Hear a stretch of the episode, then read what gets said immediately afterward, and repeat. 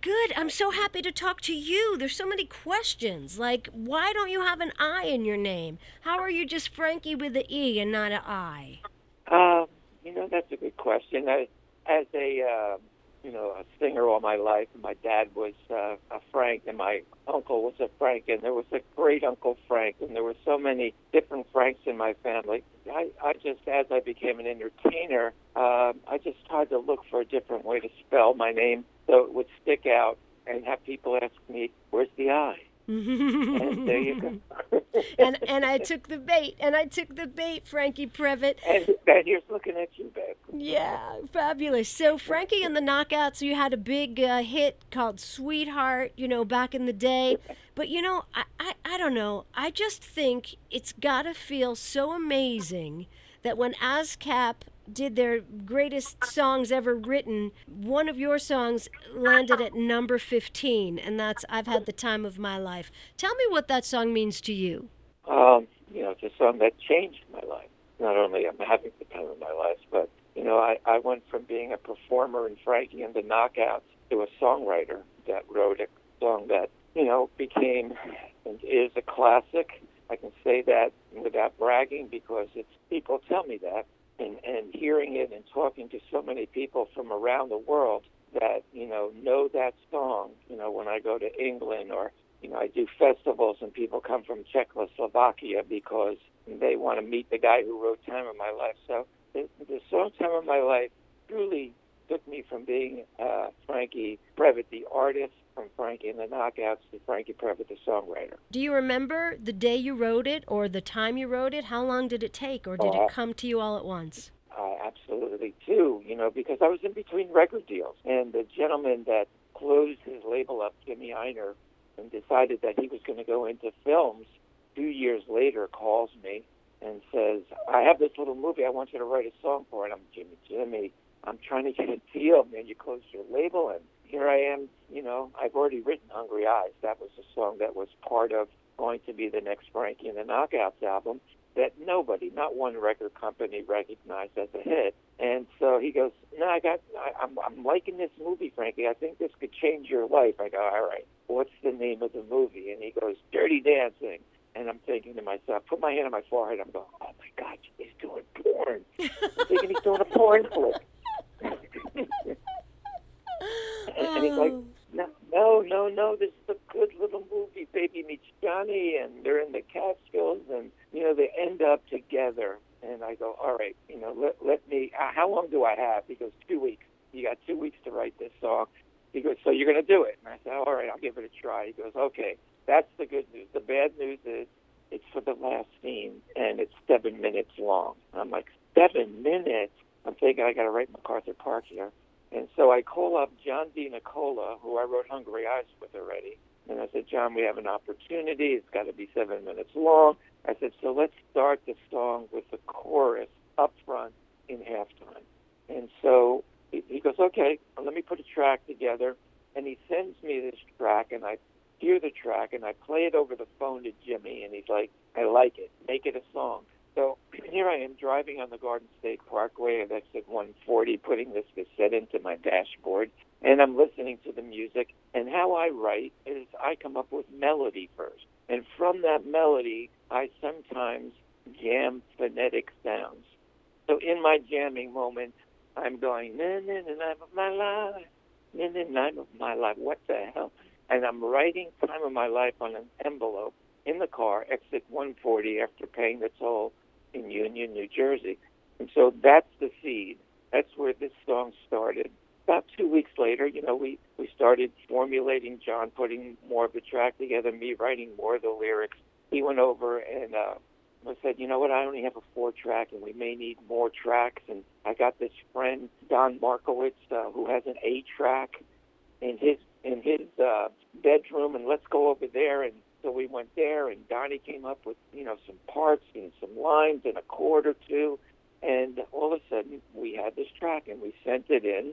And about I don't know about uh, maybe a month later, after we sent it in, I get a call from Emile Ardolino, who was the director, and Kenny Ortega, who was the um, the dance choreographer, Mhm. and I didn't know either one of these guys. But they're screaming on the other end of the phone, "You did it, man! You did it!" I'm like, "Who the hell is this? What did I do?" And they said, "You wrote the song, man. We're, we just filmed the movie, and it's unbelievable." And so it kind of changed the whole camaraderie of the film because they they filmed that last scene first, and they had such a tremendous ending that the camaraderie that they took on for the movie totally changed. But they Patrick and Jennifer weren't getting along at that time, and this ending, when I met Patrick at the Academy Awards, just said, "Dude, you have no idea what this song did." Just like we did a 180 after we filmed this, and we were like, "Let's go make a movie." It shifted them. It shifted them. And that's what music does. It shifts us.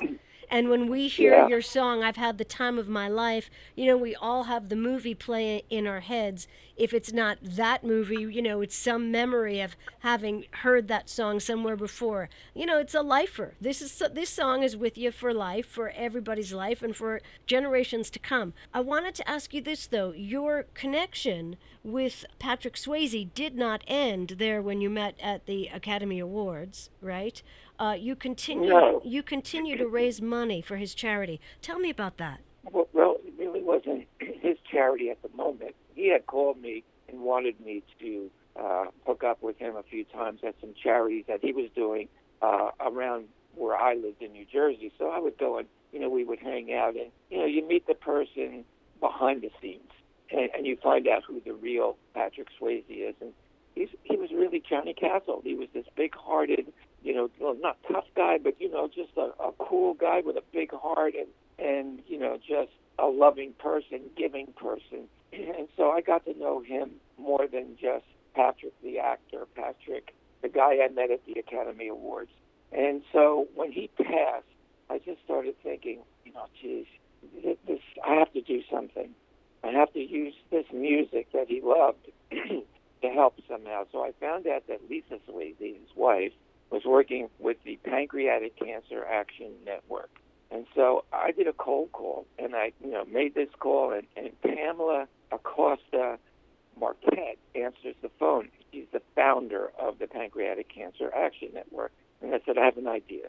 I'd like to take these demos that I sang with Rochelle Capelli of Time of My Life, and then me singing Hungry Eyes, and I'd like to sell them online and give you the money that I earn for, from it. Hmm. And so for the past 30 years, I've been selling these demos along with another song called Someone Like You that's in the stage play, Dirty Dancing. So if you go to Facebook and you go Dirty Dancing Demos, you'll see me giving uh, Lisa a check and some handwritten lyrics. And that money, uh, close to $30,000, has been raised, and I give that pancreatic cancer in his memory.